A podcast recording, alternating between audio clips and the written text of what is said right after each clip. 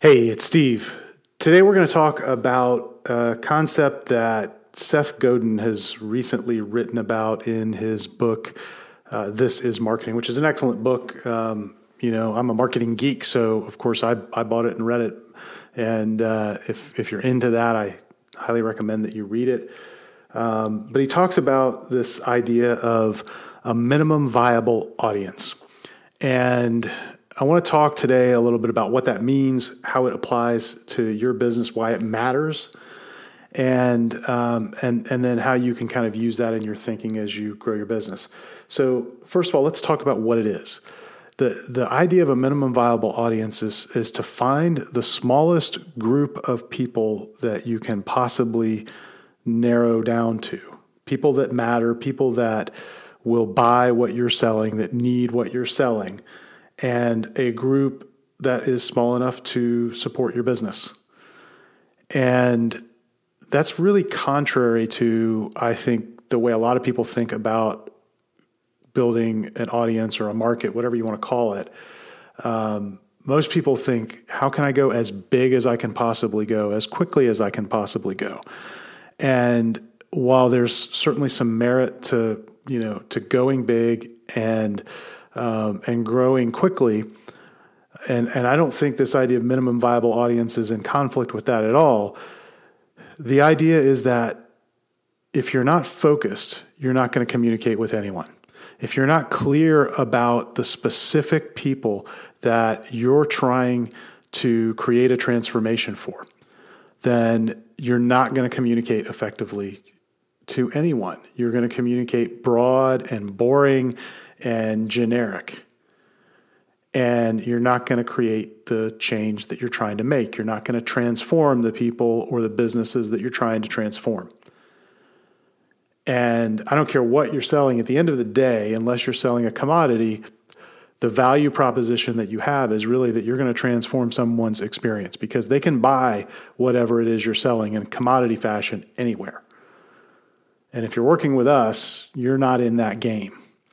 So now the question is, who specifically, how small can I draw the circle and still support the business goals that I have immediately in front of me? I'm not talking about your twenty-five-year goal or your ten-year goal or necessarily even your three-year goal, but over the next twelve to eighteen months, what's my minimum viable audience? Because in twelve to eighteen months, when you get to that point and you've learned so much more about the market and, and that group of people, you can grow that group and you can expand that group.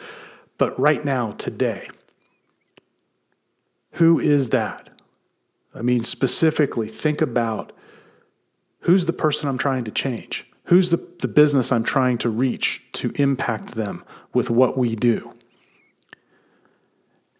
And when you begin to get clear on that, and this is the advantage that, that it brings and why I think it's important, when you begin to get clear on that, what we would call your ideal client, as you get clear on that, it becomes infinitely easier to communicate with them, to figure out what to say, to understand how to convey this transformation that you're able to create for them to them in a way that they understand and that they look at and they go, oh, that's for me. I understand what it does. I want the end result of that. When you go broad, it's really difficult to do that because you have to water the message down to sort of the lowest common denominator.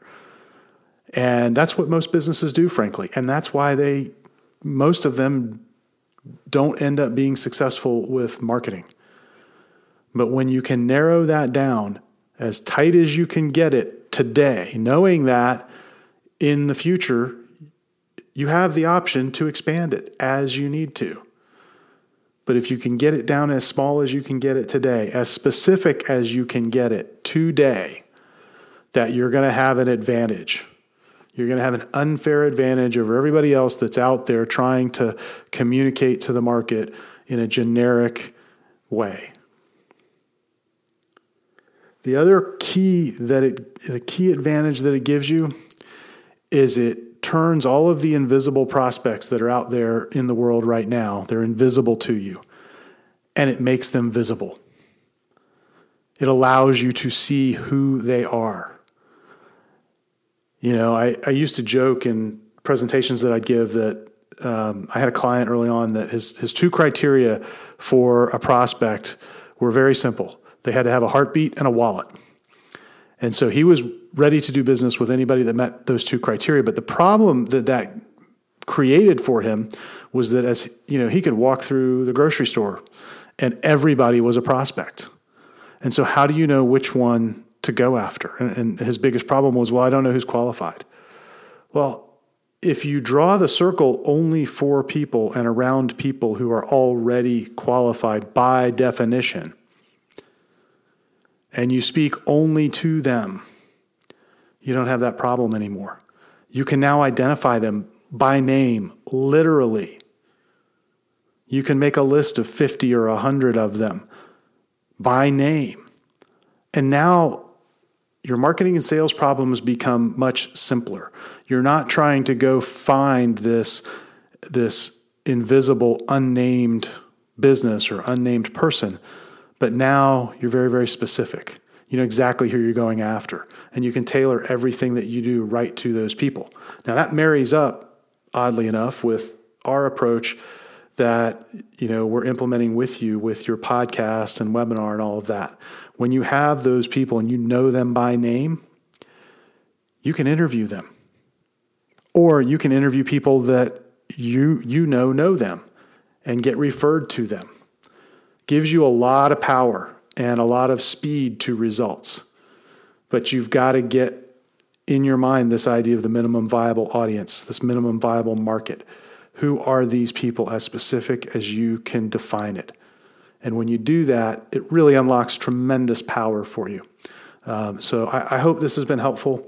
Um, the next lesson is going to be a little bit more practical. We're going to talk about webinars, so um, stay tuned for that. And uh, you know, send me an email. If these have been helpful to you and have uh, have stimulated some thinking, let me know. And if there's a question that you have about marketing or business or anything that you think that uh, you, you'd like to hear my take on it, just email me, and uh, and I'd love to include that as we record these. Thanks.